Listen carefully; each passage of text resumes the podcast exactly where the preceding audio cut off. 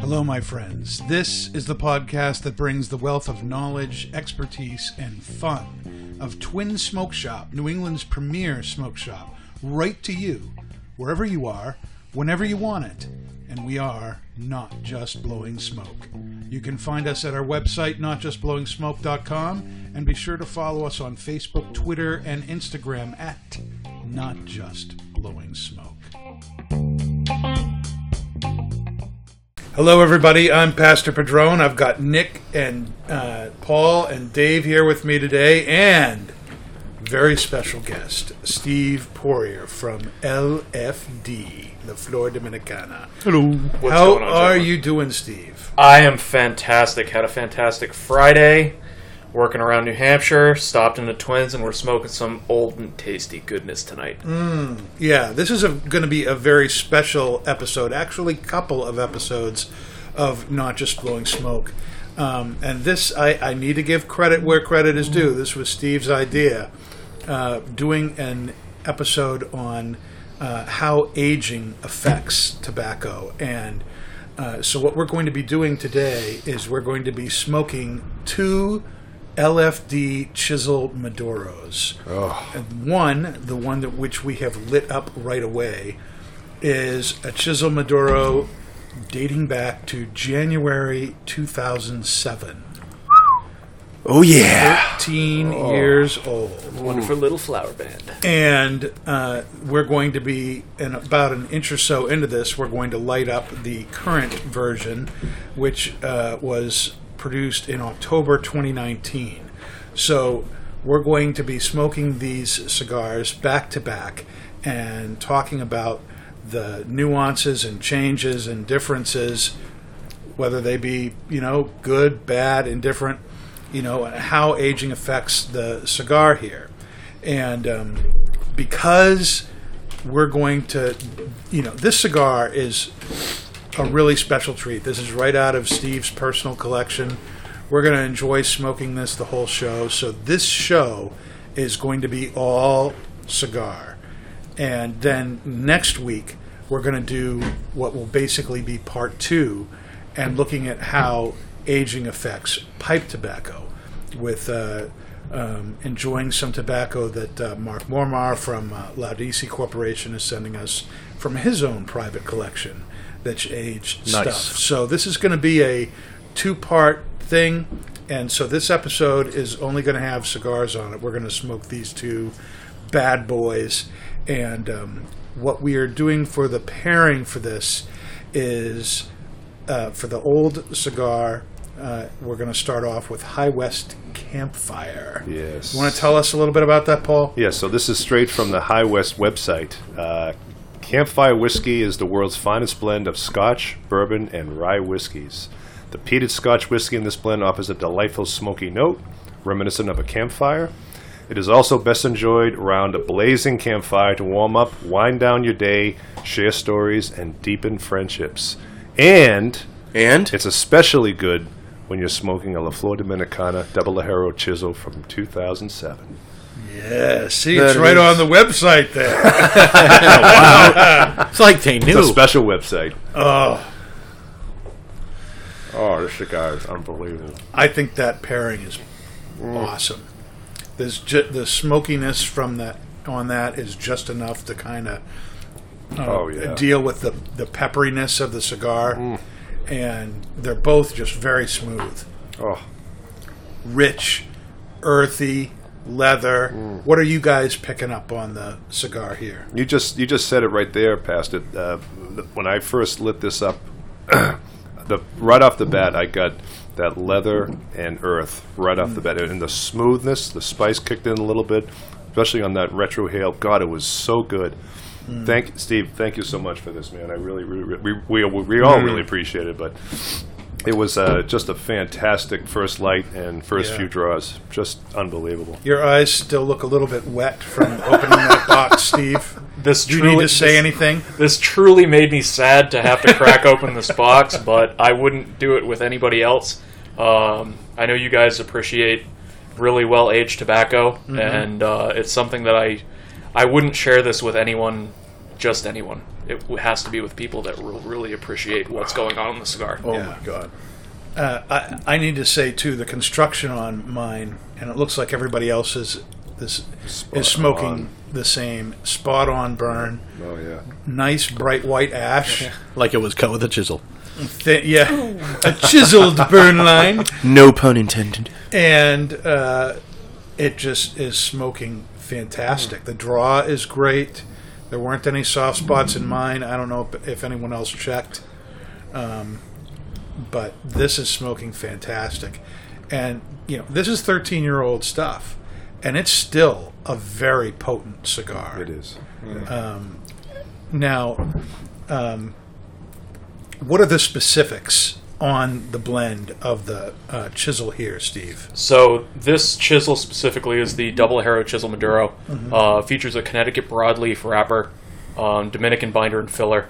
Um, definitely some of our strongest tobacco in this. Double Harrow is kind of our mainstay powerhouse blend. Talk a little bit about, about what double Ligero means. So double Ligero essentially is exactly what it says. It's double the Ligero of the standard Ligero line. It's meant to be a really solid, rich, full-bodied, powerful, nice and spicy cigar. Okay. Um, and speaking to the aged quality of this cigar, that spice starts to mellow.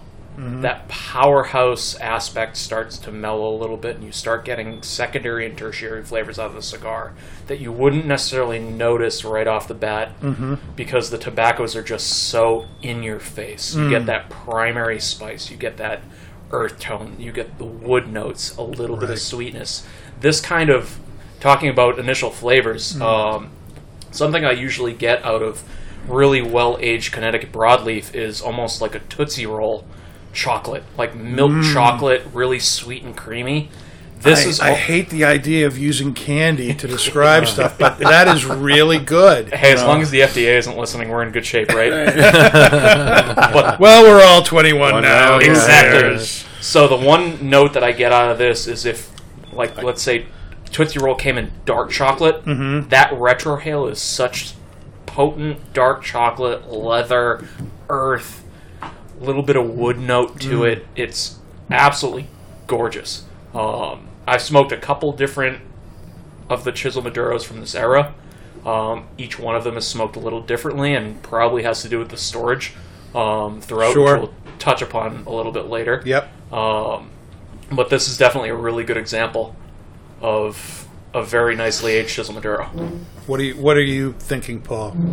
This, it's just so it is just so smooth. I can I can. There's, there's just that spice that's that's in the background there. Right. Uh, the leather. Um, it just it's the construction. Everything is just spot on. It really is. It's such it's such a uh, a, a very well uh, very well blended, very very smooth cigar. But it will sneak up on you. I can I can already start to feel it. It's already. Uh, I, I can feel that double Ligero already going through my veins. Nick, Nick, Just tell us until the new one. tell us a little bit about what you're picking up there. If you can break away from from gazing at your stick. a lot of tobacco notes. Like I don't know why.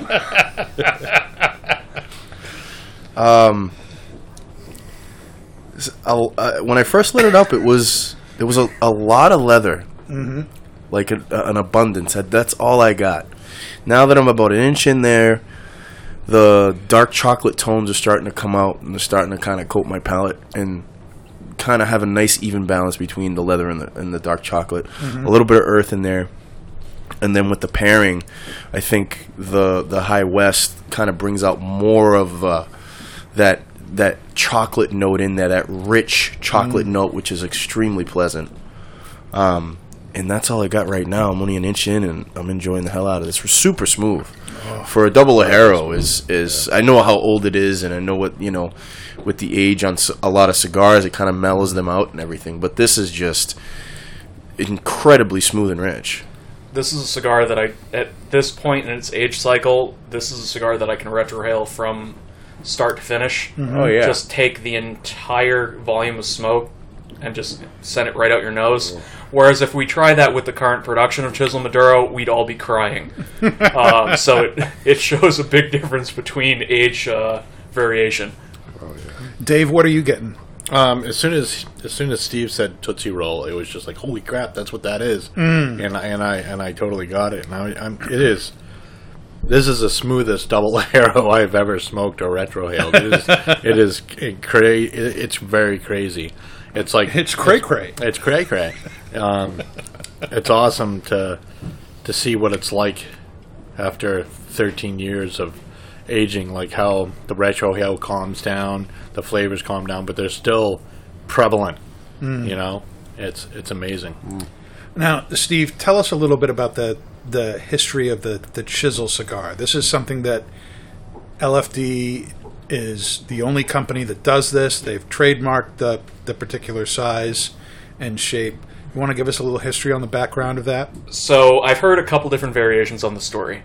Um, the best variation I've heard came from Litto himself, so it must be the right one. Um, basically, he was driving in his car back from the farm one day, and he was smoking a torpedo. Um, and he has a tendency to chew on his cigars, and realistically, anybody that's driving is going to have the cigar in your mouth and kind of gnaw on it a little bit Sure. um, and that cap kind of flattened out, and it essentially made a rudimentary chisel shape. He walks into the factory and says to the factory manager, "Can we make a shape like this?" Because he likes how it tapers in the mouth. It's really easy to hold. You're not fighting with it. It just kind of sits on your lip, almost like a stem of a pipe. Mm-hmm. Um, and it took a while.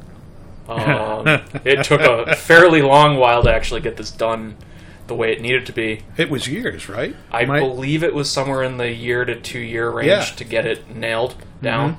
Um, and at the end of it, we released the Chisel Maduro, which, if I remember correctly, the Double Arrow Chisel Maduro was the first chisel we released. Mm-hmm. Um, always came in a 10 count box. right. Um, and from essentially day one, the goal was to patent this shape because it's something that, I mean, LFD is really well known for really unique shapes. The Andalusian Bull is very unique.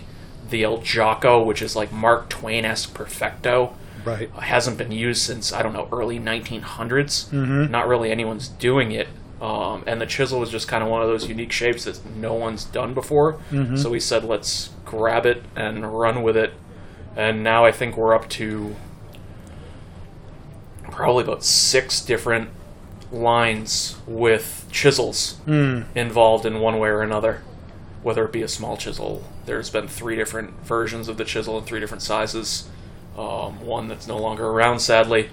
Um, but this is the go-to mainstay of Double Harrow. Chisel Maduro is one of our best-selling lines, or I should say, best-selling marcas. Now, one of the um, one of the great things about the chisel is that uh, because of its shape, you're able to experience how cutting the cigar can change the experience of it multiple times using the same cigar. Do you want to talk a little bit about that? So, being it is a chisel shape, the easiest way to cut this cigar is really just pinch both of the long ends of the cigar at the head, and the cap will literally just pop right off, and it'll open right up. Um, a lot of us do that when we don't have a cutter available. Right. It makes things really easy. Um, a couple other ways you can cut it like a normal cigar, just with a regular double guillotine, single guillotine, whatever you feel like using. Um, I've seen some people use V cuts, but the really cool way of doing it is actually punching with a small diameter punch, Right. a couple millimeters, none of those like big, huge sidecar punches Right. um, and punch just below the cap um, on the broad side. Whether it be the top or the bottom, you can punch it all the way through. It depends on what you want to do. Um, but that allows the smoke to be focused specifically in your mouth where it essentially swirls. Mm-hmm. Um, and if, let's say, you punch it on the top of the cigar, you're going to have smoke swirl up the roof of the mouth and almost target your olfactory glands on your sinuses, Right. where most of your taste that you get is coming from. Yeah, that's like you know talking pipe wise. That's the whole purpose of the P lip on the Peterson is that the smoke. Uh, there's a, in the P lip on the Peterson, the hole on the mouthpiece is at the top, so that the smoke comes up, fills your mouth, and then descends around your essentially all your taste buds at the same time. and it's really really nice. This does that same thing.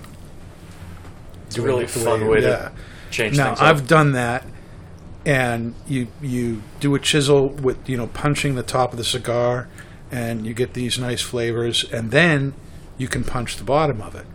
And once you've done that, punch the top and the bottom, things change again, and you're experiencing the tobacco in a whole different way. And then you can cut the cigar like with a guillotine, and you know essentially getting rid of the the punches that you've done. That's and- arguably one of my favorite ways to smoke a chisel is do that progression. Punch Yeah. the top initially, punch the bottom, and then just open up the back. And each of those ways completely changes how you experience the tobacco. It really is amazing how the cut matters. And this is one of the only cigars where you can really see that multiple times, you know, on the same cigar you're smoking. It's very, very cool. Very, very cool. Um, are there things, now that we're about a good inch or so into this, that you are noticing about the cigar? The, the leather has calmed down a bit. I think the pairing with the High West is uh, bringing a little bit more of the of the spice and the earth. Uh, that's what I'm noticing with this. Uh, but it, with, without a doubt, the it's just incredibly smooth. It, it is so smooth. It hasn't changed one bit in, in that category. for me, the High West has this kind of almost chocolatey kind of uh, flavor to it on the finish, and that just totally goes so well with the finish on this cigar because there's that nice dark chocolate, you know, hanging out in the background, and I'm just loving just taking a little of that that bourbon and just kind of letting it sit so you can feel the the vapors coming off your tongue and then taking a draw on the cigar. And both together they're freaking amazing. I'm not picking up the Tootsie Roll though. It's dark. it's dark chocolate. You can leave Roll. your Tootsie Roll where it is, okay, Paul? Just smoke the cigar. Yeah. leave, leave the Tootsie alone. Wow. Well then, See now, Nick is really enjoying himself, and I know that because he's quiet. he's just Nick is trying to he's- experience every ounce. He is of just enjoying. He's looking at the cigar. He's just like gazing at it, like He's he- pondering life you know. right now. you know. I am a little bit. Yeah, it, but it's great. I mean, what are you what are you enjoying about it most at the moment? Probably how well it goes with the drink with mm. with the High West. Mm. Like you said, the finish on both is just incredible. That that dark chocolate tone mm-hmm. that you get at the end of the cigar and the drink is just it's seamless, and it the smoothness and a little bit of the leather. I agree with Paul. It's kind of calmed down a little bit. Still get a little bit of spice on the retrohale, but it's incredibly rich, smooth um, and it's it's such a great cigar. I'm, I'm just just trying to enjoy it. That's it. Just trying to enjoy it. Dave, what about you? Mine is uh, mine is calmed down a little bit. In what sense? It is well the the the taste of the the cocoa, the leather, um, um, calmed down a little bit. The retrohale is still very pleasant. Um, I'm enjoying it very much. The pairing with the drink, um, like you said, um, that kind of like chocolate esque kind of feel you get on the on the on the tongue. Uh, they marry really well together. It's very pleasurable. It's a good good pairing. Fantastic pairing. All right. Now that we're about an inch into this, I'm thinking now's the time to maybe light up the other one. Yeah, let's blow our palates so that we can so that we can really because really the best really way have to, to see the like, difference no. on Can- these cigars Can can we say we did? We we really didn't. We just still smoked this one. I mean, you can still smoke it there. I'm gonna. I, I hope so. I'll just bring this other. I'm, I'm going to Double put, a- I'm Harold gonna put a Chisel home. comparison of the cell between the 2007 and the 2019. make sure yeah I took some pictures Yes, of that we'll because make that, sure that's, that's on the that tells all. I'm beginning to think I should have eaten lunch before I started smoking these because I'm already feeling the power off the aged chisel. Mm-hmm. Mm. Can I see a guillotine? So is this where we break and we get another drink? No, we'll, we'll get the other drink a little bit later. Okay. I'm gonna do a little punch action on mine. Now you're just going fancy. I am gonna be a little fancy.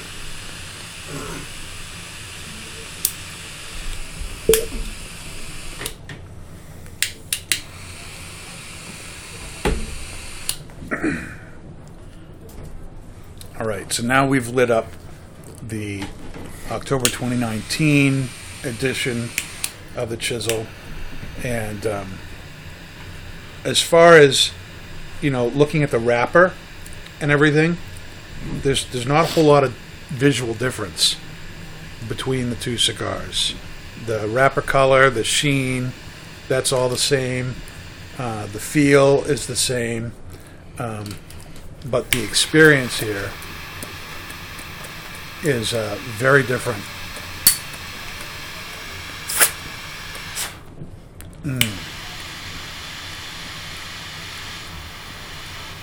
You're still getting that earthiness. Earthy, but the You're- spice is right the there. spice is right, Right there, there, yep. and it's a lot more um, rough. Concentrated, concentrated. It's yep. it's much more potent, much more in your face, um, and, and that's what the chisel you know is really supposed Oh. to be a very full bodied, full flavored cigar, Retrohale is unbelievable. right?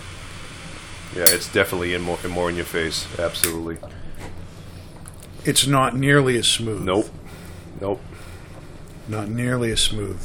There's a lot more Ooh. pepper and, Yep. dare I say, a lot more bite on this cigar Wow. than than on the uh, um aged one. I thought that word was stricken. when it can be used in its proper uh, context, it's allowed to be used. but there is there is a lot of there's a lot of uh,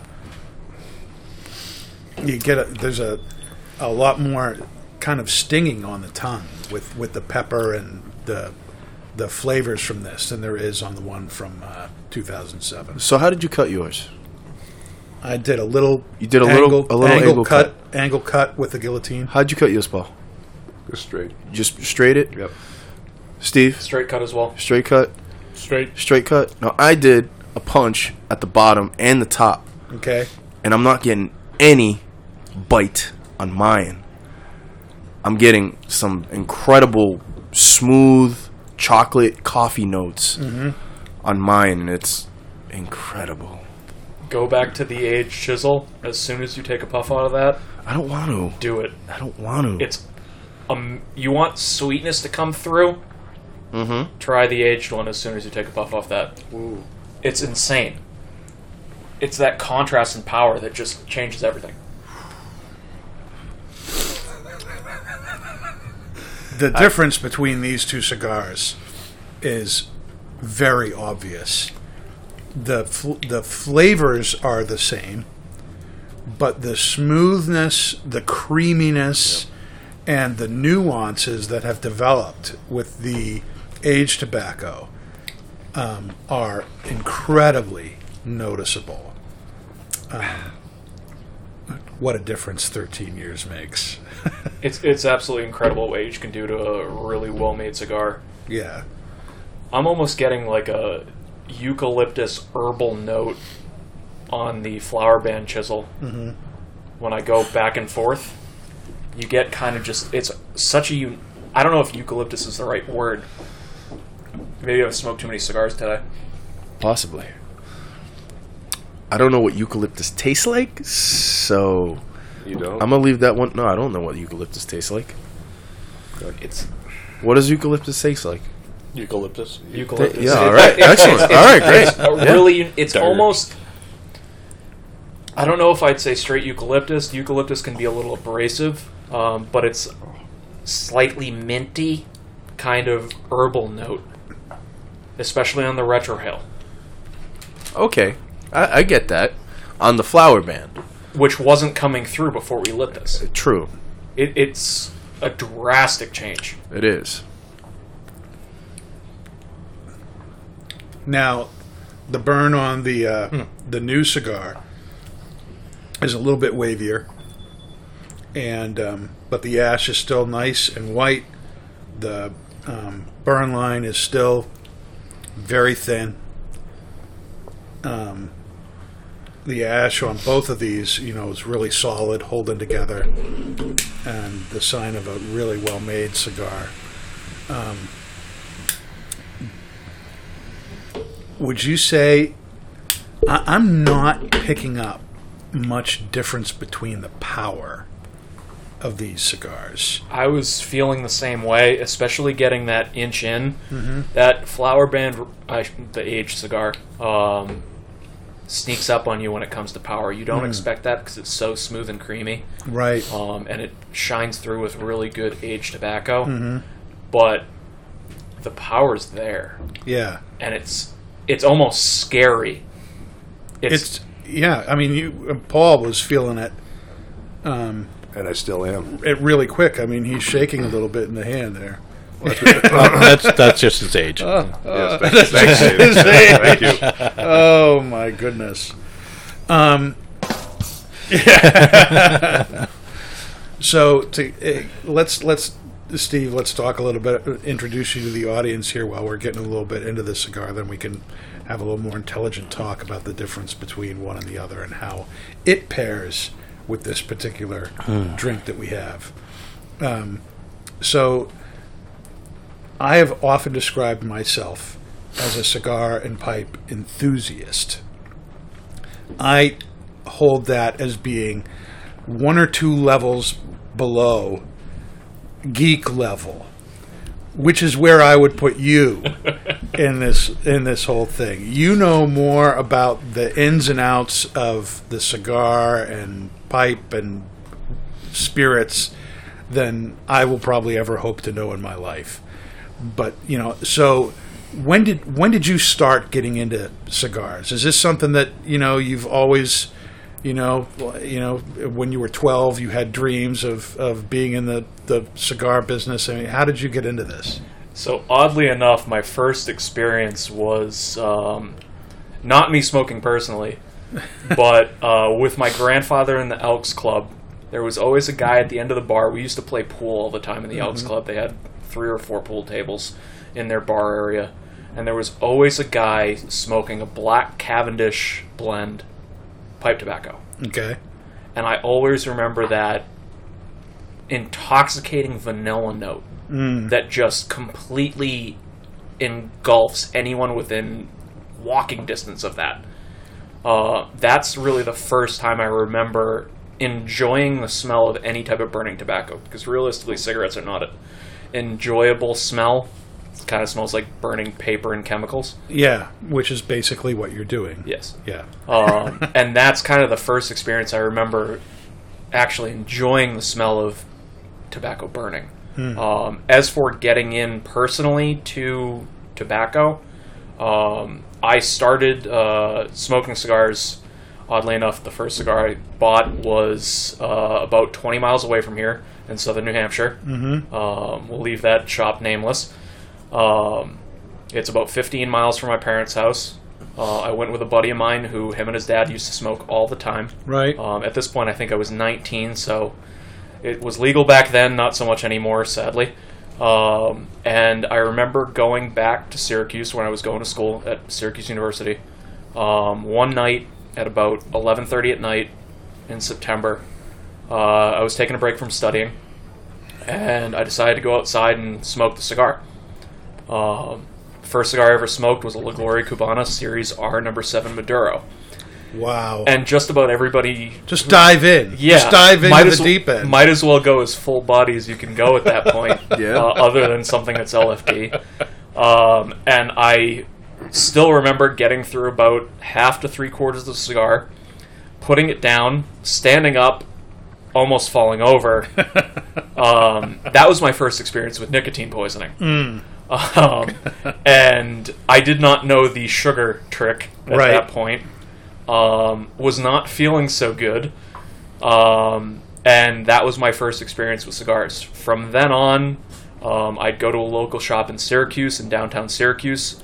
Um, went there, picked up a couple cigars. Second cigar I smoked, Padron 1964 uh, Principe Maduro. Mm. That was the first cigar I got that Tootsie Roll mm-hmm. chocolate bomb note. Mm-hmm. It just it's chocolate bar. Yeah, it's a chocolate bar. It's absolutely incredible. I smoked that on the loading dock of my dorm mm-hmm. my sophomore year at SU. Um, from then on, I just joined every forum that I could. Uh, Cigar aficionado forums, which doesn't exist anymore. Cigar Asylum, BOTL, Cigar Family, and I just started reading, learning as much as I could.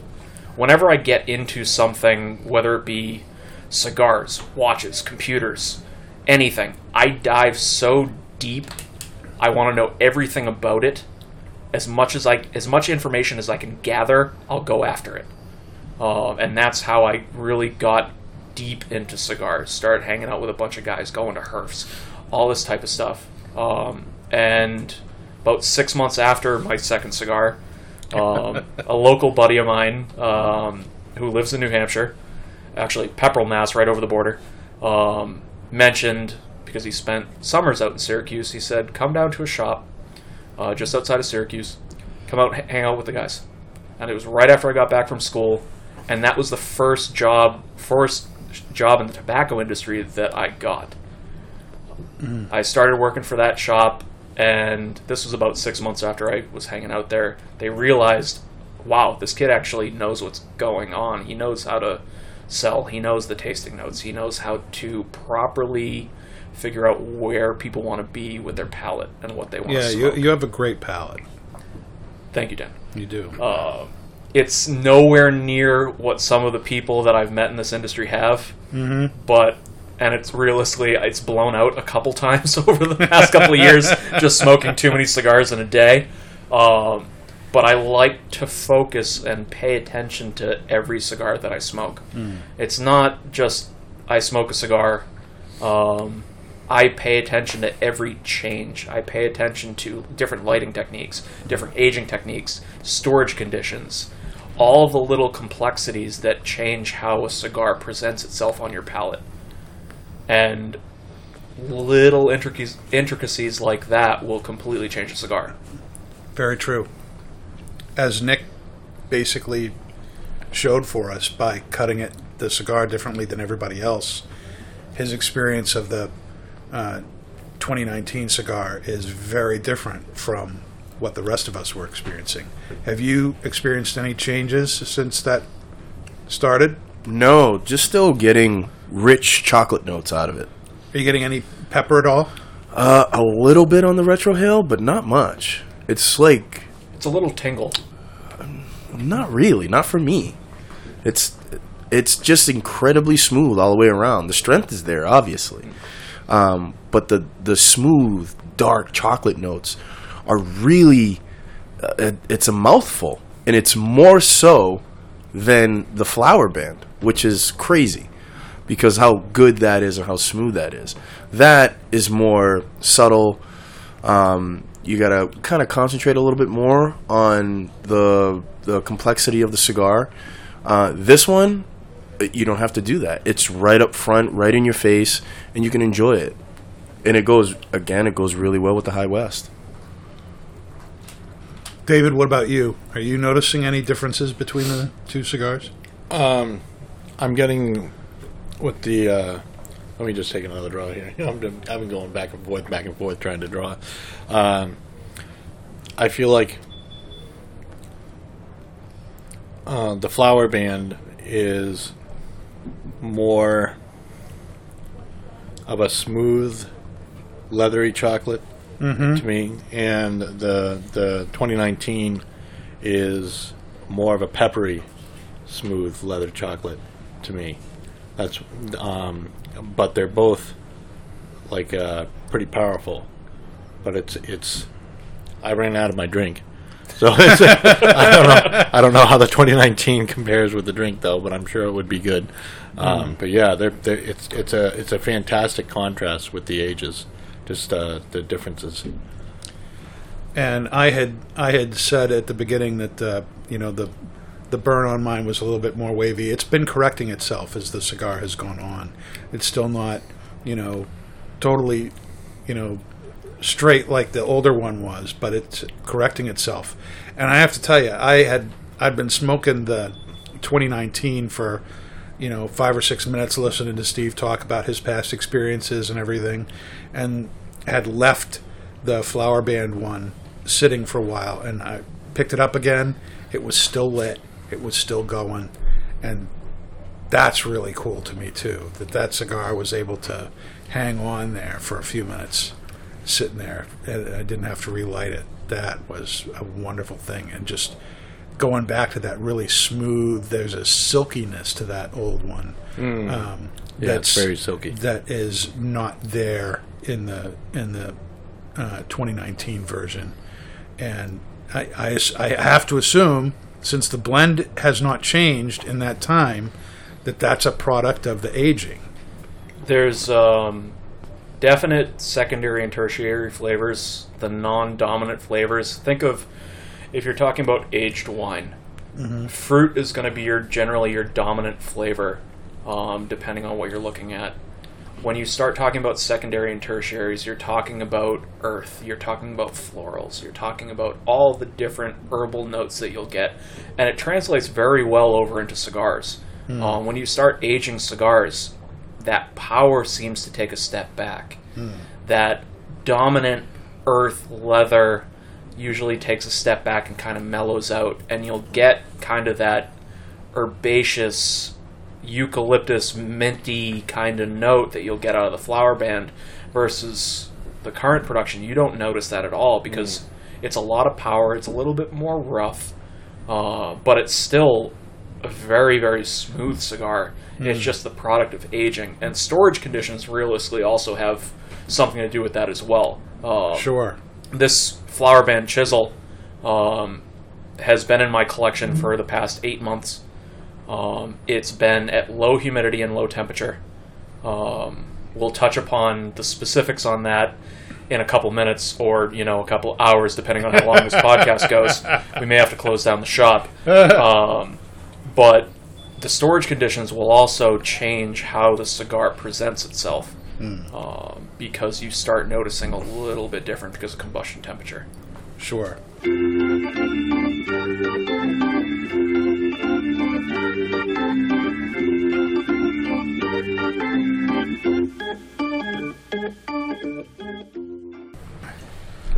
All right, we are back, and uh, we have Feel the burn. added a second pairing. Uh, we had High West Campfire, which was really uh, the pairing that we wanted to put with the uh, 2007 cigar, aka the Flower Band. And for the second pairing, and really meant to try and pair well with the 2019 cigar, we have Whistle Pig 10 year. You want to tell us a little bit about that, Paul? Yes, so straight from the Whistle Pig website, uh, the spirit of entrepreneurship, fortune, superb taste, and hustle led us to the discovery of an aged rye whiskey stock in Alberta, Canada. We rescued the stock from misuse as a blending whiskey, aged in new American oak, then hand bottled this rye on its own. Uh, on the nose, you're, you're bound to get allspice, orange peel, oak, char, and caramel. The palate will be sweet hints of caramel and vanilla, followed by rye spice and mint. And on the finish, it will be long with warm butterscotch and caramel. i'd call that dead on That is a very, very nice. Uh, it's it's much richer uh, than the uh, campfire. It's not as it's not as uh, smooth. Not that it's not smooth, but it's a m- much richer, fuller It bourbon lingers. there. Yeah, it lingers. Oh, it lingers big time. and Mm. uh, uh, lots of deeper, sweet kind of flavors with that. I like to, I like to know what Dave thinks. About about the drink.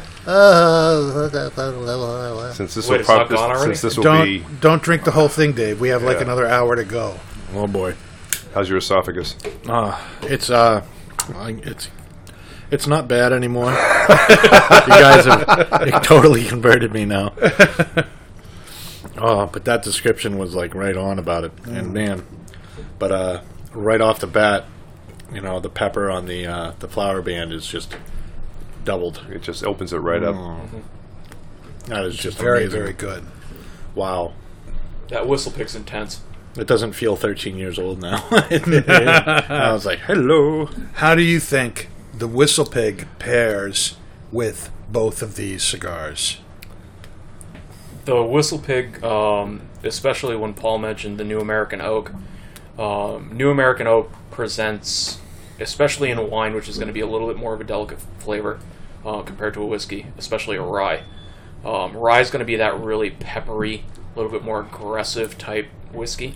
Mm-hmm. Um, the New American Oak will lend those baking spices and vanilla notes, and that sweet caramel from that char in the barrels you're going to notice that be a lot more forward and it kind of mellows out that aggressive spice that rye can sometimes have. Um, and comparing to the cigars, realistically, I mean, Yes. Yes. I'm working on it. um, it definitely picks up the spice note significantly more in the aged cigar. Mm-hmm. Um, you notice a lot more vanilla note comes through, and I think that's a lot of the lingering of the whiskey on your palate. Mm-hmm. Um, with the 2019, it's still very mellow. Mm-hmm. It I, n- now don't get me wrong, but it's it's definitely a strong, powerful cigar Right. but I honestly think the contrast between the Whistle Pig and the Flower Band is more noticeable mm-hmm. than the current release Chisel Maduro. Yep. The the the, the retrohale on the flower band is outrageous Oh, yeah. with In, the whistle in, pig. And what sense? Absolutely. It just absolutely went from being a, a, a, a, a background spice, very smooth, oh. to being a full blown spice bomb mm. on the retrohale. It's just that whistle pig just opened up the senses, sensories in your palate and in your your uh, nasal passages, and just allowed that s- that aged cigar to just come alive. And it goes so much sweeter too. oh yeah, The sweetness Ooh, I totally Kicks up a experienced that. yeah, Totally experienced what you're saying, Yeah, Paul. yeah. That is amazing. Yeah. Paul, Paul right now has permagrin. It, he just looks so happy. he looks like Nick in the first hour of this podcast. oh yeah. Oh, Nick, what are you uh, picking up here? How do you like the Whistle Pig with uh, each of the cigars? Is- Is there a cigar you think it pairs better with? Feel free The- to speak. The the 2019. I can you think feel your was. legs yet, Nick? Yeah, I could definitely, dude. I still You're have talking. my you're, legs. You're talking to you're talking to a guy that went into a, a double digger competition and won. So the guy that smokes the NAS for what? breakfast. Yeah. What is a double digger competition? Well, a couple years ago, when we were at Maddie's place in Plaistow, uh, I think it was about six of us, and uh, I forgot what was on the table as far as winning. And um, Maddie gave us all double diggers, and uh, this was before the Nas came out. And uh, he's like, the first one gets, uh, first one gets to the band wins. And I smoked that thing, I think, a little over an hour. I hit the band, and I was good. I probably, I pro, I don't think I smoked another cigar for the next two days, but I was, I won. I, I'm not. Sh- is that something you want to be pr- proud of? Nick talked doing? like this for the next two days. I think I had to go, Nick couldn't I had to go to the hospital and get a Z-pack.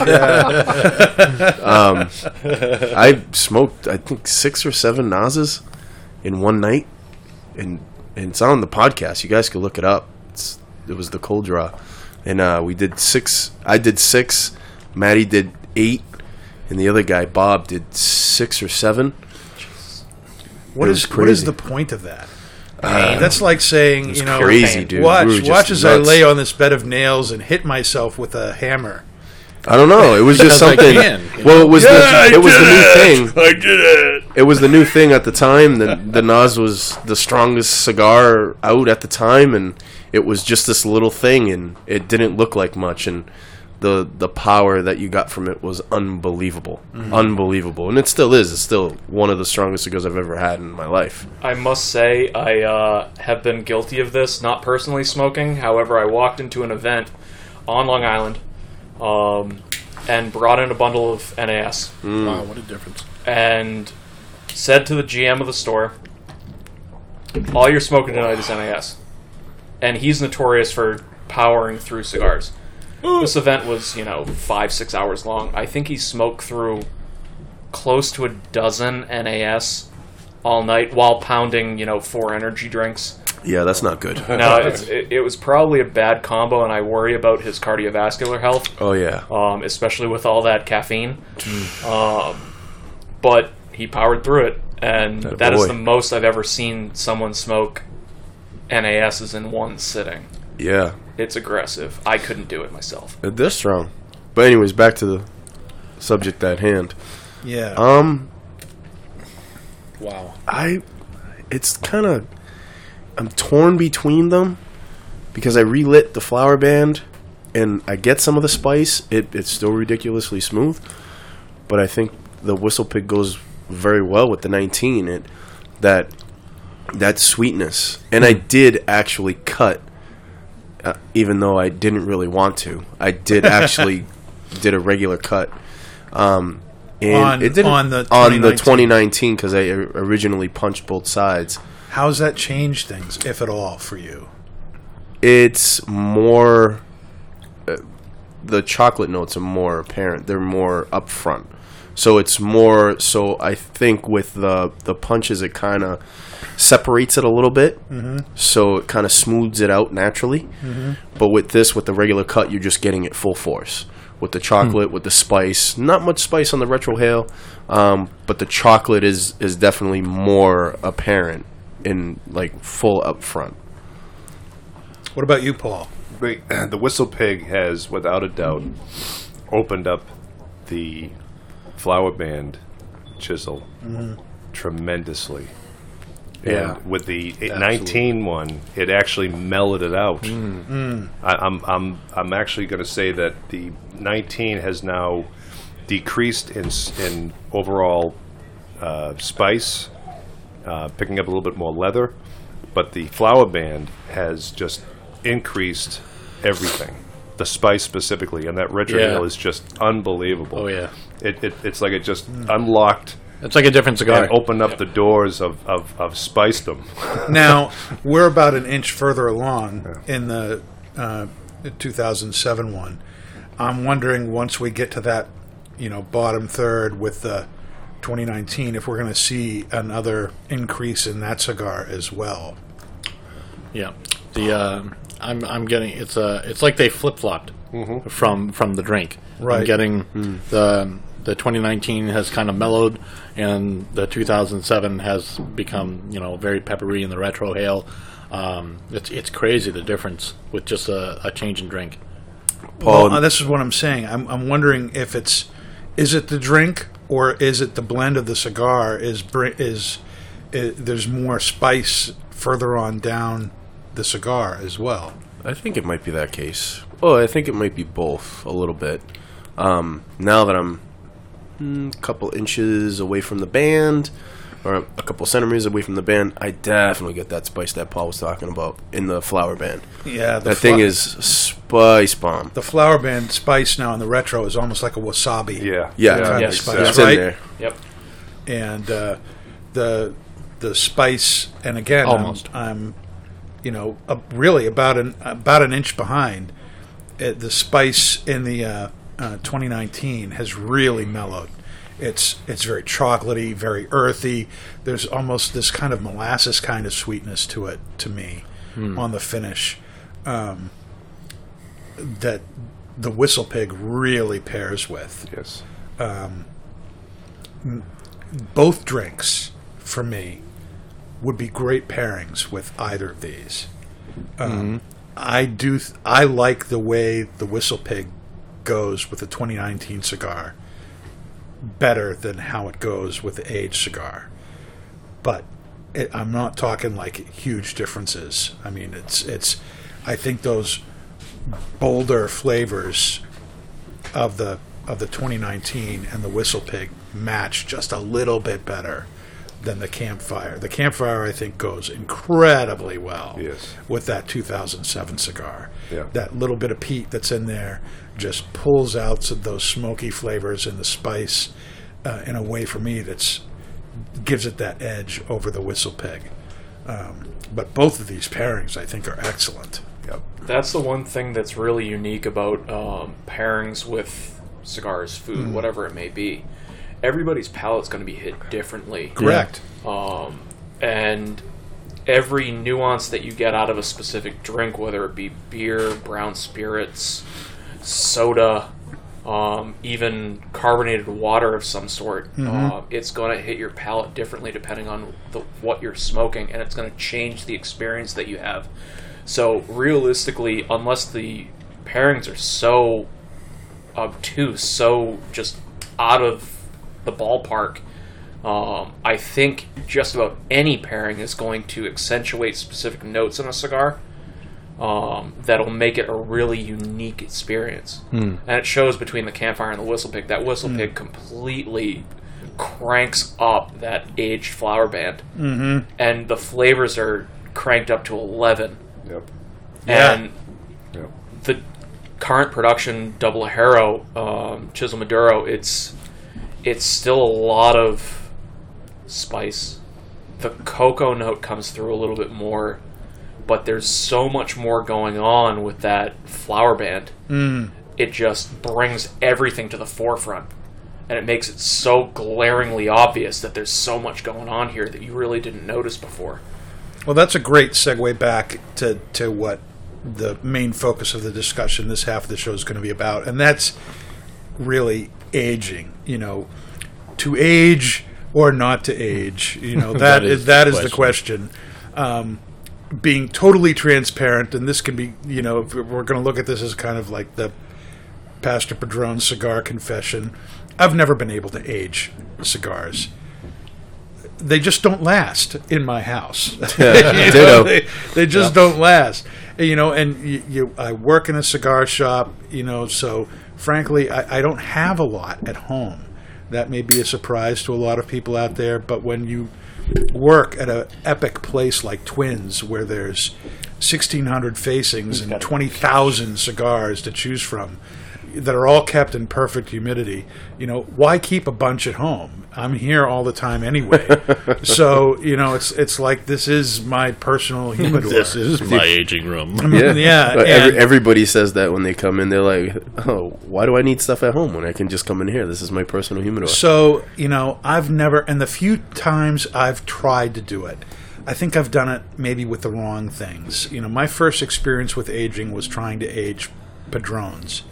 I got a uh, 1964 anniversary gift pack uh, back when that included the A, and that was the first A size cigar. And I, I made goals for each of the cigars that were in there. And when I got to the Padron A five years later, it was like I can't believe I waited five years. This would have been so much better five years ago than Yeah, it was. probably. It just it just did not age well. Now that may have been poor aging on my part. I don't know, but you know, um, I guess that's my first question. Are there particular tobaccos from particular countries that age better than others. In other words, are there cigars that age better than others? For instance, you know, you hear everybody talking about aging um, Opus X Mm. from Fuente, Dominican tobacco. This is also Dominican tobacco. Mm-hmm. I can tell you, if you had the the the self control to age this cigar, which is really good now and wicked awesome, 13 years old. If you have the, the self control to do that, you're going to be in for a big treat. It, but is that something that other tobaccos maybe just don't age as well? I don't know. So, Steve, that's my first question for you.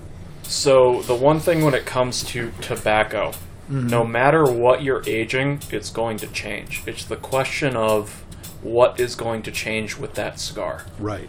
I've smoked um, some of the earliest production of La Flor Dominicana. Um, it was a box of La Florida Dominicana Premium Line. It wasn't even called that at that point. Mm-hmm. From November or October of 1996. That's our Connecticut shade line. It's now called the Suave. Mm-hmm. That Suave. cigar was absolutely incredible. Had so much left in the tank. And you don't expect a Connecticut cigar really to age per se mm-hmm. because it's generally a pretty mild cigar to begin with. Right. Uh, but it was so much more than what I was expecting for a 20 plus year old cigar. At that point, I think it was uh, 22 years old when I procured the box myself. Um, so I think the question of specific tobacco aging, it depends on your own palate.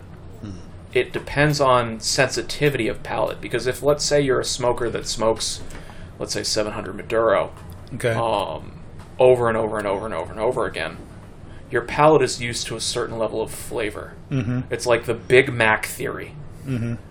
It Big Mac is just such a monster. I probably can't say that because it's trademarked and various other things. There's cranked up to 11 level of flavor in that and you go eat a regular hamburger and you're like this just isn't the same it's almost the same thing if you're smoking strong cigars left and right you're not going to notice the nuances of aged tobacco. You're not going to notice those intricate flavors that come out when you start sitting on tobacco for a long period of time. And all of those i bring back the secondary and tertiary notes which is a true wine term um, that's probably used in various other age related products um, that I think tobacco is going to age differently, whether it be mild, medium, or very, very bold, full bodied. Um, are you going to notice that a full bodied cigar or full bodied tobacco um, ages slower? Or you'll notice more power left. This is a perfect example. Um, Chisel Maduro, that's a strong cigar. right. It's probably one of the strongest cigars we make. Um, and you notice there's a ton of power left. Yep.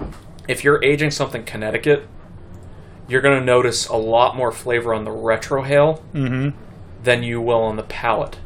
Because the retrohale, your olfactory glands, basically that little bundle of nerves in your sinuses, will pick up so much more from that aged light body or very mild cigar than your palate will. Whereas this, your palate's getting just assaulted by a ton of flavors. Your olfactory glands pick up a lot, Sure. Absolutely. but your palate, you still notice a significant amount. Um, I think it comes more down to aging conditions and properly aging the Okay. cigar to make sure things are where you want them to be. Now, I know in the realm of pipe tobacco, one of the things you need to be, you know, looking for when you're aging is, you know, there are certain tobaccos like Virginia that have more natural sugar in them. Uh, and the sugar in the leaf is what ferments and creates the changes. And other tobaccos like Burley's that don't have as much sugar don't change as much noticeably over time. Um, so, you know, when it comes to cigar leaf, hon- honestly, I don't know. I, I've never read anything that talks about the sugar content in any of the, the leaves that are there. Do you know anything about that? Is there, is there, is is it fairly standard across the board?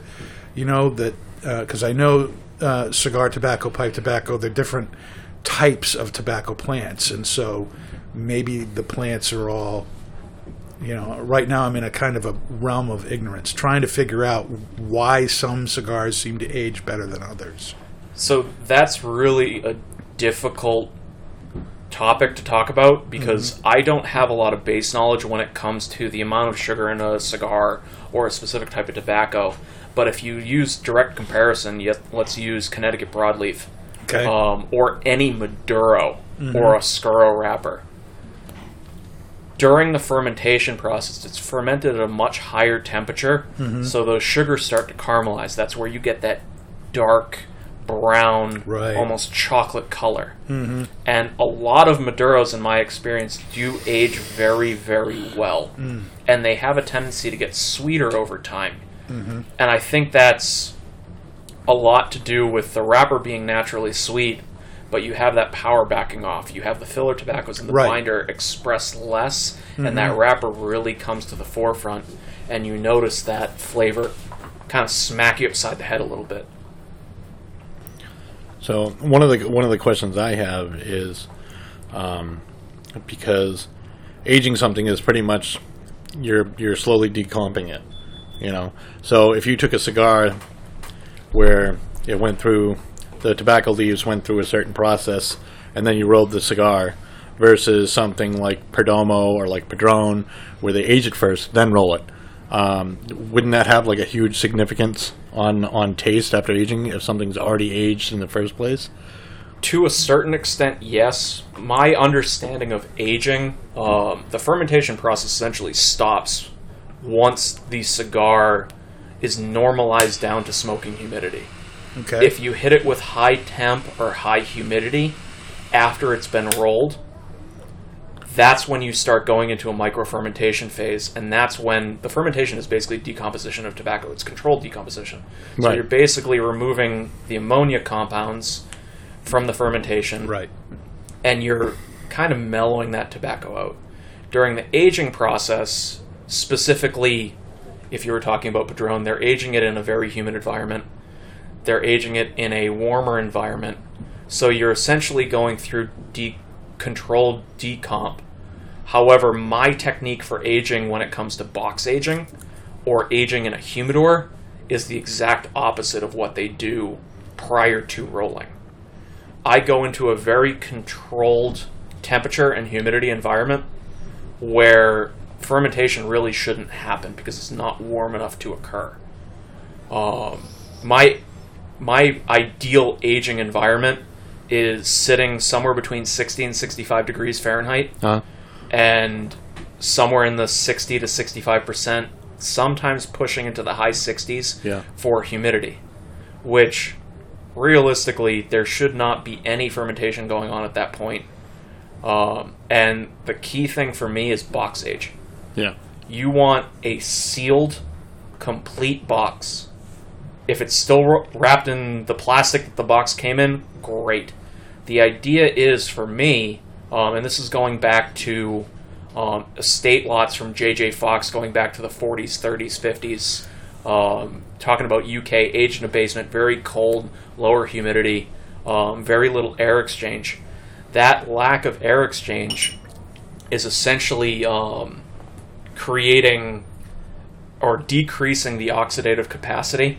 So you're having less air hit the cigar. Right. The oxidation really isn't happening because Right. going back into chemistry, higher temp is going to create a higher oxidative capacity yeah, it's of gonna- whatever it is. That's going to preserve it better. Yes. Yeah. So long term aging, in my mind, um, I use a wine cooler, which has been modified into a humidor. It has cedar shelves, it has cedar drawers, um, which the cedar allows for that very controlled humidity because the cedar is going to absorb that humidity. Plus, you're dealing with sealed boxes that are generally made out of cedar, um, and you're not having a lot of air exchange in there. Even if the fan's going, it's not penetrating that box. So you have that very controlled balance between humidity getting through the cedar in the box and actually reaching the cigar. So you have a very controlled environment. It's almost like a microclimate to an extent. Right. Um, and that has a tendency to slowly age tobacco. Because if, let's say, you're going to a brick and mortar, a cigar shop, ordering online, wherever it may be, and you're buying one or two cigars and you're saying to yourself, okay, I'm going to age this for a year and then age the second cigar for two years, you're going to notice over that amount of time that the aging causes a significant loss in the flavor. Uh, perfect example, the um, A that you aged. That was a sampler of five or six. right. You open the box six months in, whatever it may be, um, and you expose it to a significant amount of air. Um, and the way Padron rolls, especially with their box press, they generally do a lot less filler tobacco because it allows for such an easy draw. And realistically, you're never going to have a burn problem with anything um, Padron Anniversario, um, just because everything combusts very, very well. Um, because you have increased airflow and you have a very easy draw, and it almost smokes itself. Um, I just lost my train of thought. Don't mind me. Um, when you start going into keeping that box sealed for five years, you notice a significant difference and a lot slower aging. Um, So it- if it it's not fermenting that's going on, Yep. what's changing with the tobacco as you're as you're aging it in those conditions? So, as my understanding, I have a better understanding of what happened with the flavors as opposed to the chemical composition of the tobacco. Okay. Um, as you can see, especially here, the burn line of that flower band was dead straight. Mm-hmm. It was very, very, very fine. It was very controlled. It was perfect. Yeah, it's like the tobacco is pretty much married. It's it's along those lines. Um, I think a lot of it has to do with the humidity in the cigar allows for a very even burn because it's been sitting so long in the constant humidity. Like I said, this box has been sitting eight months in my collection in that wine cooler at that 60 to 65 range for both temperature and humidity. Um, you don't see a lot of variance. It's very, very controlled. So you're going to see even burn, even with tons and tons of Ligero in that blend. Mm-hmm. That's a very Ligero forward blend. Right. If you smoke it very fast, you're going to see that coning of the ash, um, which is just the Ligero that doesn't want to burn. Right. Um, but everything kind of just eases into things. It gets very, very consistent. It just it it's perfection, basically. Now, you hear over and over again the ideal temperature for your humidor at home is 70% humidity, 70 degrees. You hear that all the time. And I know, you know, more from, you know, I've heard it from people like yourself before um, that aging tobacco, you, you know, maybe want to keep the temperature and humidity lower than that. And that may be a new thought to some people out there. They get concerned when their humidor hits 65 or 60 degrees. And um, I've never been really all that, you know, I actually prefer my cigars to be 65 ish as far as humidity goes. Um, I think they burn better. you know, wet things don't burn as well as dry things do. But how, how does that how does that come into play? You know, is it, what's why do you need to be concerned about keeping the humidity lower? So I personally smoke at a lower humidity. Um, I smoke very, very slow. Um, this cigar, I mean, it's a six, six and a half by 52 ring gauge. Um, this is a almost two hour cigar for me. Smoking a digger in an hour just blows my mind. um, I can't even comprehend how it's even possible to do that. Um, the 70 70 range, I think, was. Um, it's really good for a walk in humidor. It's very good for a shop because you're holding a little bit of extra humidity, and you never know what a customer is going to do Yeah, when they leave a that's I was shop going to say. The variance in humidity is when you start having issues. Hmm. If, let's say, you take a cigar that's been kept in a perfectly controlled environment, 70 70 from a cigar shop, and in the winter in New England, everybody knows how cold and dry it gets. Right. Yep. You throw a cigar in your car, you forget the bag in your car for a day, and you go to smoke that cigar, it suddenly explodes. Which is one of the worst things that I see when it comes to hmm. smoking a cigar. I hate when a perfectly good cigar gets ruined like that because Right. the flavor just completely changes. You're not having the wrapper combustion the way it should. The flavor just doesn't express itself anymore. Um, and the variance humidity is, I think, in terms of smoking performance, something that needs to be avoided as much as humanly possible. Winter in New England is going to be very difficult. People that power smoke, they're going to see, especially if they're smoking outside, if anyone's crazy enough to do that. Um, I think you're going to see a lot more exploding cigars, you're going to see cracking wrappers um, because of the sheer fact that the air is very dry. It's very, very cold. It doesn't have the ability to hold humidity at 40 degrees, 30 degrees, whatever it may be. So that wrapper ends up drying out. So all you have left is filler tobacco that's very, very humid because it doesn't have that air exposure. Right. So combine that with a power smoker that's taking six puffs before a real draw. You're going to see the cherry in that cigar heat up so much and the wrapper and binder dry out that the filler tobacco just wants to expand. And it ends up blowing through the binder, blowing through the wrapper, and you start getting cracks. Um, and I think that's something that I personally like to avoid. That's why I smoke a lot slower. Um, and the benefit of holding a cigar at that humidity and temperature and smoking slow is you notice the flavor expression completely change. Right. You're going to notice so much more complexity. It's like drinking a really hot cup of coffee straight out of the coffee machine. It's a little different. It burns your palate. It's so aggressive. Um, it just completely overwhelms you. Whereas if you let it cool down a little bit, get it down to comfortable drinking temperature, you notice a lot more going on. That burnt charred note kind of goes away a little bit, um, and you notice the cigar express itself. I just hop between coffee and cigars really, really quick. 'cause I, I like that. It's an easy thing to do. It's a very easy thing to do. coffee and cigars go so well. Coffee. together. I want to jump back to what we're experiencing between the uh, 2007 and 2019 cigars. Nick, what are you uh, picking up between the two? Uh, a lot more spice, a lot more strength now that I'm down to the last couple of inches of the flower band. Um, it's uh, still smooth, still consistent.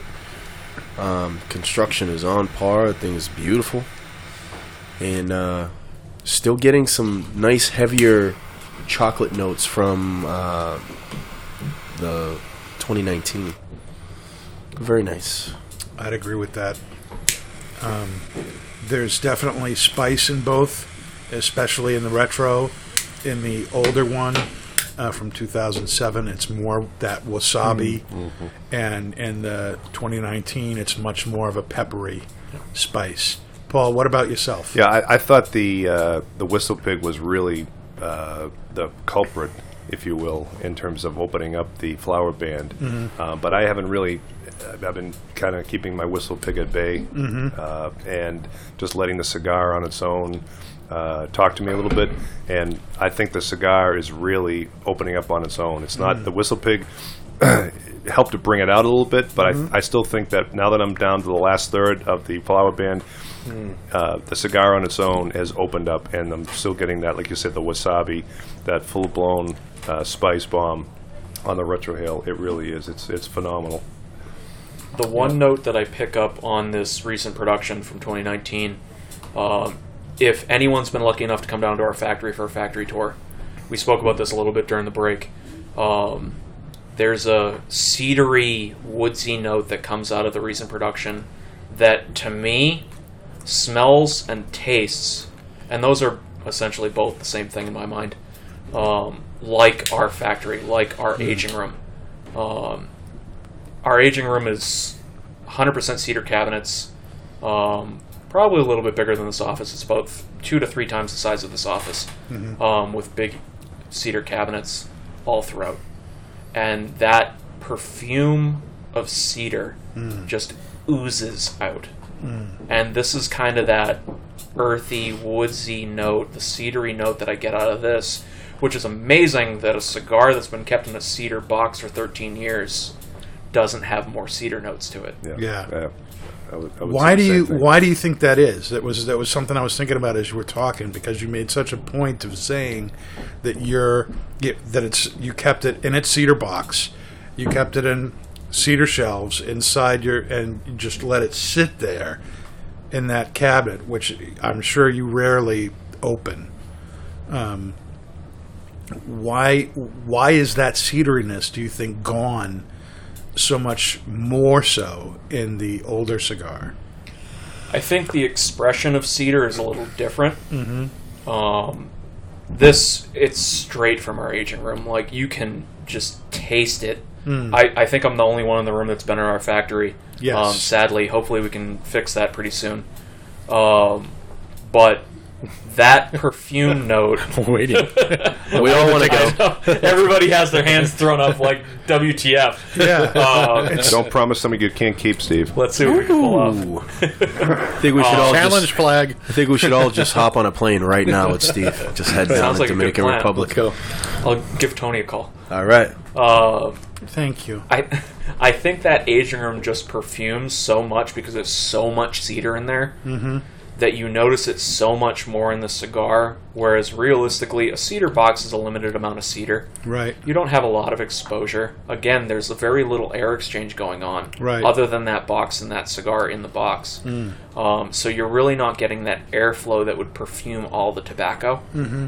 And th- let's not be fooling ourselves. This is a very strong cigar for being 13 years old. Oh yes. Yeah. I- Yep. If you smoke something Connecticut shade or something milder that has a similar age, mm-hmm. that tobacco won't be as dominant. You're going to notice significantly more cedar perfume through that cigar, Sure. just from that exposure. This tobacco just has so much flavor on its own. You're going to get more of a mustiness too. Yep. And this doesn't have Any any, must. must, Nope. at all.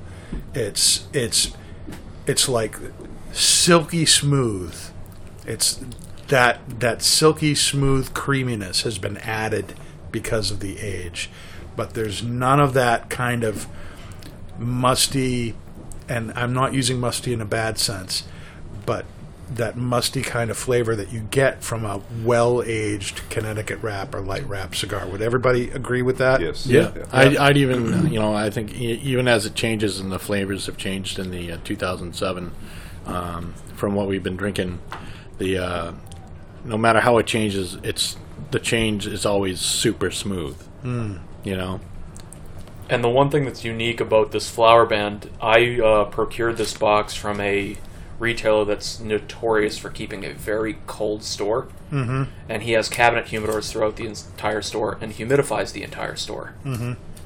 He keeps it bordering on scary humidity for me. Mm-hmm. Uh, I actually bring my cigars back up a little bit in humidity when I grab something from him. Mm-hmm. Um, so you're seeing a lot less expression of that mustiness, which to me almost has um, something to do with a higher humidity of aging. Okay. Um, I've smoked some stuff out of hu- humidors going, I mean, 20 year old cigars that you notice is significantly more must. And that's, I think, just settling air at a higher humidity. It kind of just hangs. Mm-hmm. Whereas if you're keeping that lower humidity, it kind of just gently mellows things out. Mm. And it really has less to do with humidity hanging in the tobacco. All right. Now, the question I want to talk about is this Where is the line? And I believe it is often crossed by people who get very into the aging cigars thing. Where is the line between aging the cigar and hoarding the cigar? you know, people who just get the box, to hang on to it and they don't want to open it up. They're going to let it sit. They're going to let it age. And wait for that right time, that special occasion. And so often I hear over and over again that special occasion has not yet come. Five years, 10 years, 15 years, 20 years later down the road. At, you know, cigars were meant to be enjoyed, they were meant to be smoked not just kept in your humidor forever. That's another reason that I've had a very hard time with with uh, aging cigars is that you know if I'm gonna spend money on a fine cigar, yeah, let it let it sit for 30 days, 60 days, you know, six months or something. And I, I have I have aged cigars for up to a year, but never really more than that because the whole point of the cigar is to smoke it and to enjoy it. And so when you end up with, you know, 20, 30, 40, 100 boxes of cigars that you're just sitting on because you have them, you know, so you can go and look and say, "Oh, look, I have that that box of um Liga tens, you know, and you're just going to sit and admire the fact that you have one of these coveted boxes. I mean, is there a line there between, you know, where you're you're really doing it to to? How do you know when you're not just hoarding stuff? So, aging, no matter what the age range is, does not scare me. I've smoked cigars going back to the late 1800s, early 1900s, 1930s, 1940s. I don't think I've done anything during the Depression. Um, a cigar expresses itself differently depending on its age. Different notes are going to come out of that cigar, whether it be mild or whether it be an absolute powerhouse. I think realistically, um, you notice a lot. If let's say you take this chisel Maduro and let's say you age it for another ten years, you're going to notice that power back off. But you're going to notice a lot of other flavors that you would never pick out come out of that cigar. Now, if you age a Connecticut cigar for 30, 40 years, um, and you have lots of variance in temperature and humidity, I think you might have a problem there. uh, especially if you have a bad storage condition for a couple months where the humidity goes down, you forget to recharge your humidifier, um, whatever it may be. Um, that's where you get into trouble. Um, I think the box age is a really safe way of doing it, um, keeping the box sealed. Um, it's just how the cigar chooses to express itself at a specific age point. It's going to be different from when you first light it up. When you first, let's say, a cigar came out six months ago, um, and it just came into a shop, and you smoke it, and you're like, "Oh my god, this cigar is amazing right now." Cigar is going to change if you put age on it. Mm-hmm.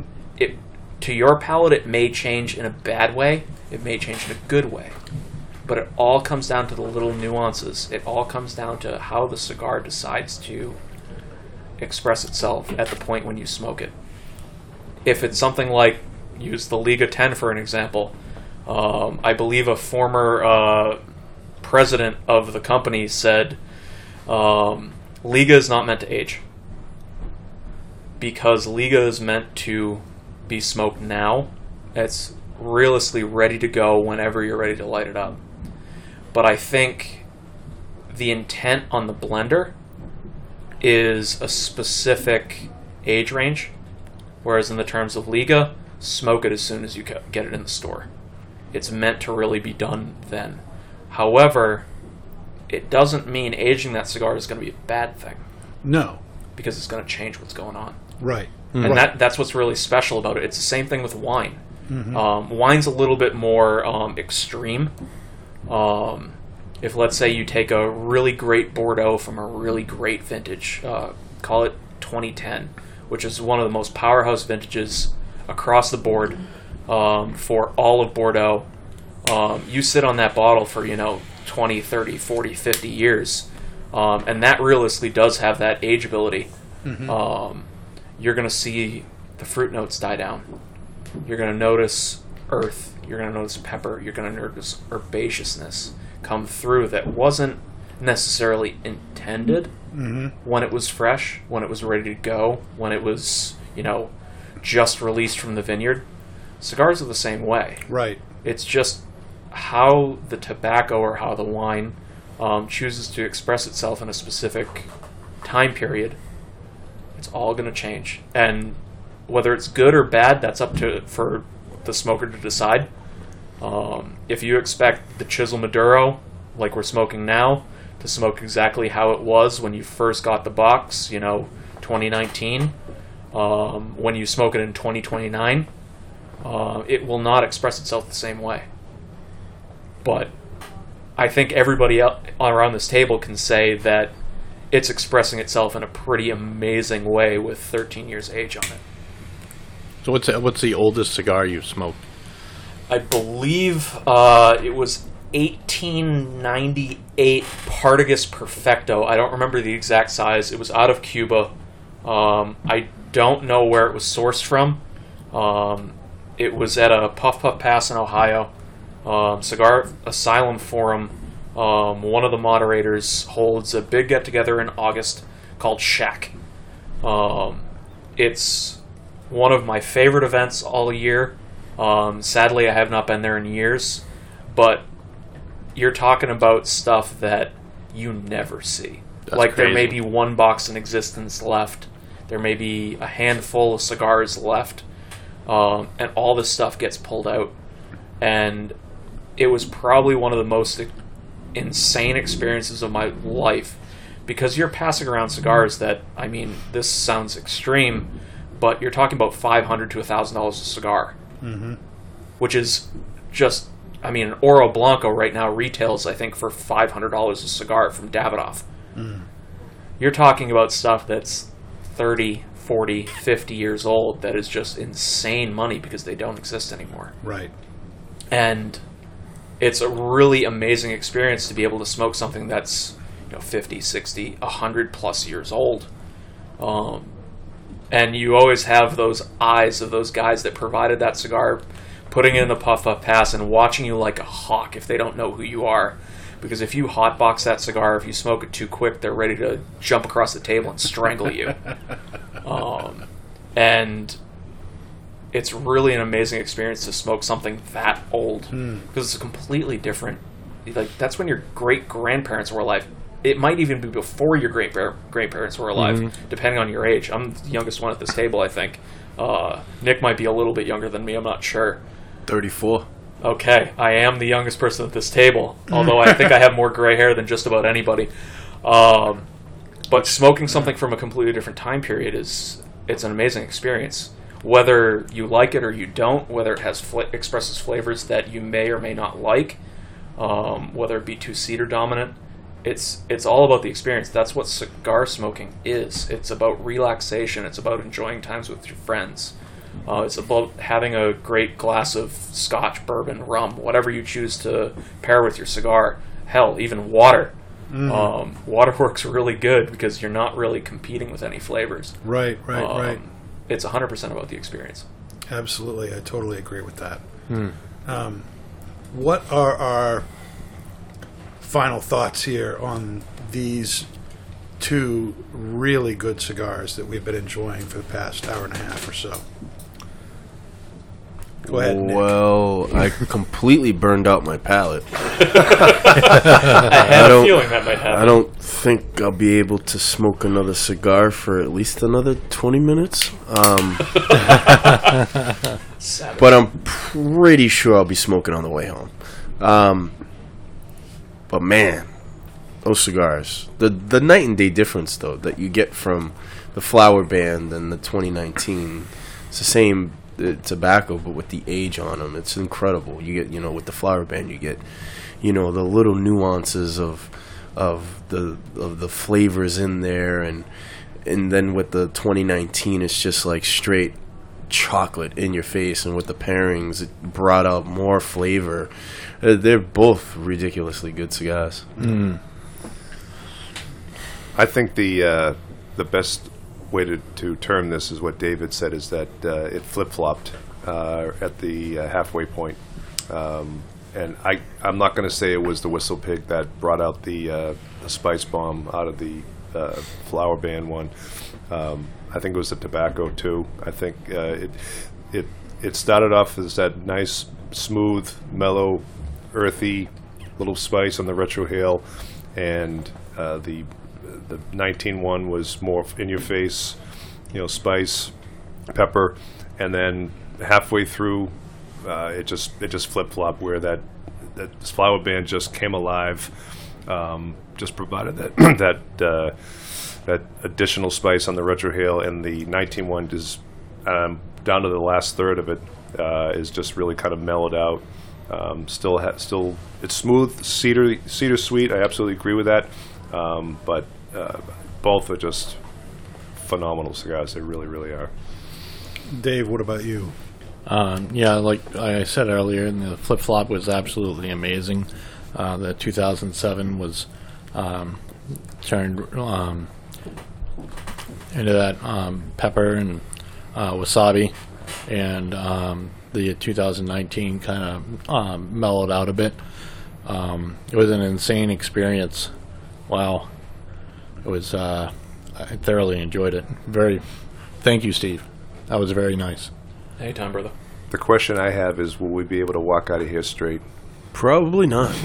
I, I I'm afraid to get up. I don't think I can get up out of this chair without falling over. I don't know if that's from the bourbon. I hope not. Uh, but these are some seriously powerhouse cigars. Oh Yeah. yeah, absolutely. I'm really glad that we uh, are doing the talking about aging pipe tobacco in a separate episode. I, I, I don't think my palate would have been able to really appreciate anything. Let's light it up. Let's go. but uh, I'm lo- I am looking forward to that. But uh, um, the the Maduro chisel has. I love a strong, full-bodied cigar. That's what the chisel is. It's one of definitely one of my go-tos for a, a strong, full-bodied cigar. Um, I love those deep, rich, earthy, leathery kind of notes. Those uh, hints of coffee. That that. Uh, cocoa sweetness, molasses sweetness that goes in there, the pepper that you get. It's a really good cigar. I, but I have to tell you that the aging on that 2007 is is just amazing. The difference that makes in the experience of the cigar. You're you're you're getting it's it's almost like a totally different tobacco. Yep. you know even even the pepper changes from being a, a kind of a black pepper in the 2019 to being more of a wasabi kind of pepper in the 2007 and uh, uh, both burned incredibly well. Um, i'm still enjoying both. I happen to have the uh, uh, 2007 in my hand right now. I've taken the band off it so i can but left it on the other one so that i can tell the difference um, the as far as the pairing goes, both of those bourbons did really well and brought out different things in the cigars. Um, I think that the WhistlePig, I still think, did a little bit better with the newer one, just because its flavors were bolder and was able to kind of keep pace with the 2019 stick better. Um, and that Campfire really just totally meshed with that 2007. The extra smoothness and that little bit of peat that's in there just kind of brought out some of that silky um, char notes that are in the uh, 2007 cigar. Are do other people feel the same Yeah. or different or, or what? Yeah. Yeah. Absolutely. I think the uh, WhistlePig really turned uh, that 2007 up a couple notches. yeah, Yeah. Um, it definitely it's a perfect example of what contrast will do, right. um, and it allowed different parts and flavors of that cigar to shine. Um, I don't notice a whole lot of change between the 2019 drinking the WhistlePig versus the Campfire, um, and I think that's just a difference in palate. Plus, I've also smoked three cigars prior to smoking these two today, so my palate might be a little blown. Um, It's so delicate. yes, Your very, palate very is so delicate, Steve. Um, Like a little flower. I think we might have to turn this into a three-part episode, um, and I'm going to bring along. Uh, being we were talking about aging Connecticut Shade, um, I have sitting right next to me a box of uh, 2010 original LFD band, um, the first production when the LFD bands first came out, um, Corona premium line, now called Suave. And I have another box that I have hidden at a retailer, and he knows not to uh, make that disappear before I can get my hands on it um, from, I believe, 2003 or 2004. wow. And we can also compare that to current production Suave. Wow, And- that would be a cool episode too. being they're a little bit smaller, the Coronas, we can Mm-hmm. smoke three cigars without falling over. Um, being Connecticut Shade, they're a lot less Love powerful. Um, so I think that will give um, a nice uh, comparison between aging a full-bodied cigar Hmm. versus something that's significantly milder Connecticut Shade that's going to be sweeter, greener um, kind of notes, um, and really should show how Connecticut ages throughout many many years. Nice. Sounds good to me. I just What do we think? that box. Would that be would that be something we would want to do? Make this a three for? I, I'm down. I'm absolutely in agreement. Yep.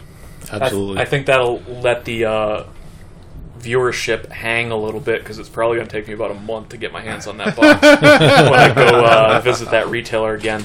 Uh, my trip, uh, the sales meeting down to DR is making things a little bit difficult this month, uh, but I think February we can revisit and do part three. Okay, Uh, but you'll be here next week for part two. Most definitely. Oh we do yeah. pipe I, thing? I have a new pipe that I have to break in. Nice. That's awesome. All right, so now you know what's coming next week. Yay. Thank you very much, Steve, for uh, treating us to this very, very special cigar. Yes, We're thanks, Steve, very, very, very much. grateful. That Thank was you guys for joining a me. wonderful thing.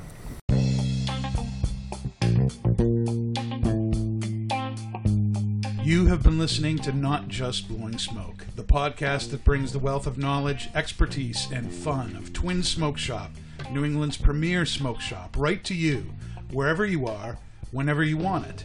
You can find us at our website, notjustblowingsmoke.com, and keep in touch with us on Facebook, YouTube, Twitter, and Instagram at Not Just Blowing Smoke. Thank you for listening, and that is Not Just Blowing Smoke.